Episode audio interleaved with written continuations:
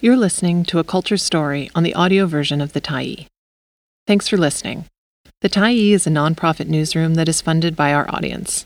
So, if you appreciate this article and you'd like to help us do more, head on over to support.thetyee.ca and become a Tyee builder.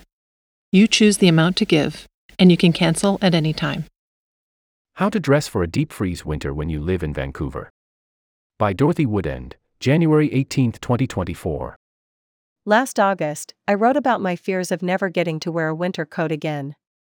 With global warming stretching the heat of summer into multiple months rather than a shorter season of warmth, the age of heavy coats seemed under threat. This past week, when an outflow of Arctic air pushed into the south coast of BC and temperatures dipped well below zero, these fears were allayed. Well, not exactly allayed. It turns out that global warming is still the culprit behind record breaking freezing temperatures in Vancouver. Arctic outflows are supposed to stay in the Arctic, not wind their way down here to where a thin line of the population is clustered like shivering birds on a wire. Vancouver folk, having grown acclimatized to balmier temperatures, apparently forgot how to deal with a real Canadian winter. In addition to traffic chaos, there is also fashion chaos. It's not quite as dangerous as slipping and sliding down major streets in a Toyota Prius, but no less horrifying. While standing in line at the grocery store during the depths of the cold snap last week, I glanced backwards at the person behind me who was dressed in a puffer coat and flip flops. I turned into my mother almost immediately and had to stop myself from yelling, at least put some socks on. At long last, Canada Goose jackets had their day in the sun. When temperatures hit minus 16 C, it was interesting to see the outfits that people cobbled together to weather the weather. Folks improvised any number of sartorial ensembles to withstand the cold. Layers seemed to be the most immediate response hoodies under puffers, topped off with Gore Tex. And toques galore. Canada Goose jackets were everywhere.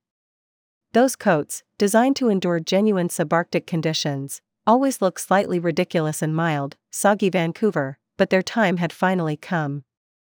They rode to the forefront of the current conditions to the triumphant strains of Tchaikovsky's 1812 overture, or at least that's what happened in my head.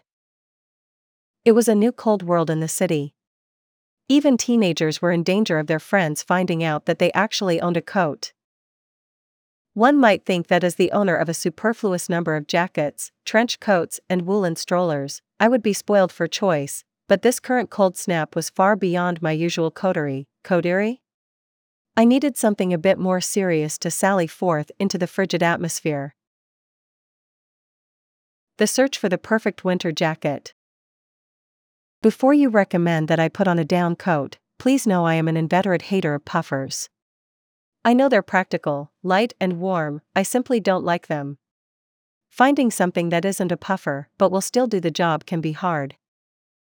Real fur went the way of the dodo, but there are other possibilities. A few years ago, I was idling around on the ladies' wear floor of the bay when something big and brown caught my eye. It was a coat, but it looked more like a grizzly bear. Something one might wear to a furry convention, if one were into that kind of thing. It was so giant and fluffy and ridiculous that it made me laugh. Purely as an object, it was something else. I shrugged off the initial attraction and trundled off to look at other things.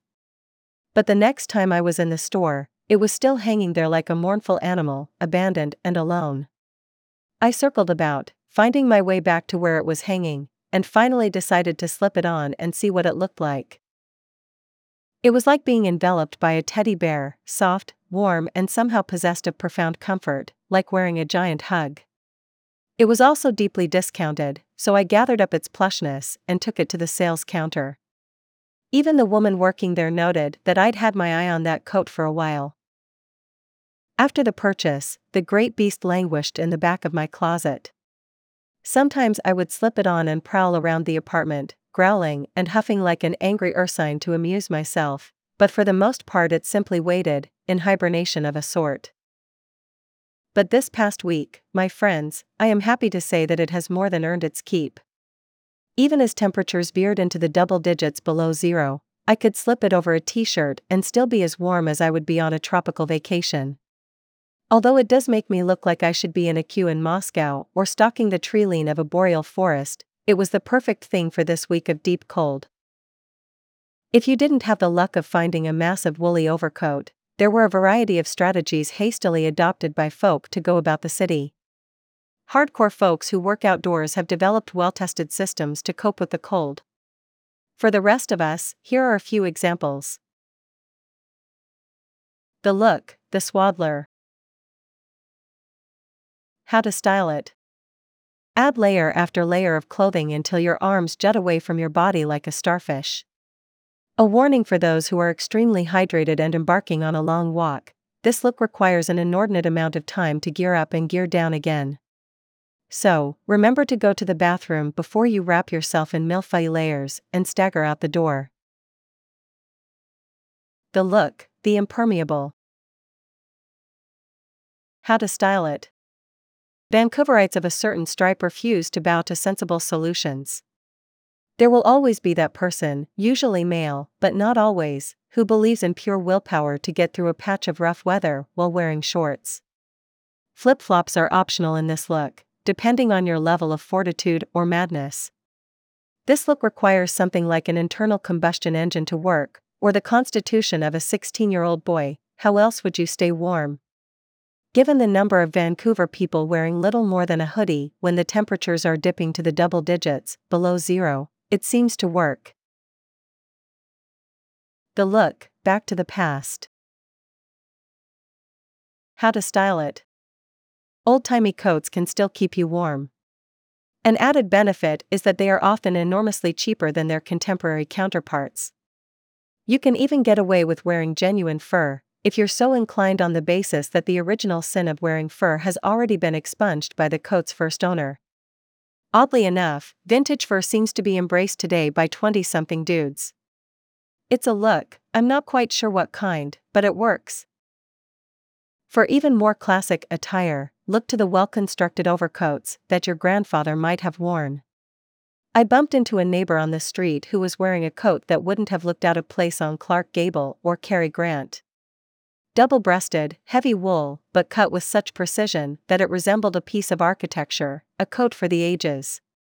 The capper was that he'd been gifted it for free. So, to the younger set who may be contemplating a considerable investment on a jacket from, say, Arc'teryx, instead of setting aside cash for the damage deposit on a new apartment, I have a more frugal solution. Make friends with older folks, and then when they're not looking, raid their closets. Yes, they may call you a fashion thief, but you'll be a warm and toasty one. Coat crime is forgivable, I think. All's fair in love and warmth. Thanks for stopping by the Tyee today. Anytime you're in the mood to listen to important stories written well, we'll be here. And if you'd like to keep independent media going strong, head over to thetyee.ca and click on the Support Us button to pitch in. Finally, big, big thank you to all of our Tyee builders who made this story possible.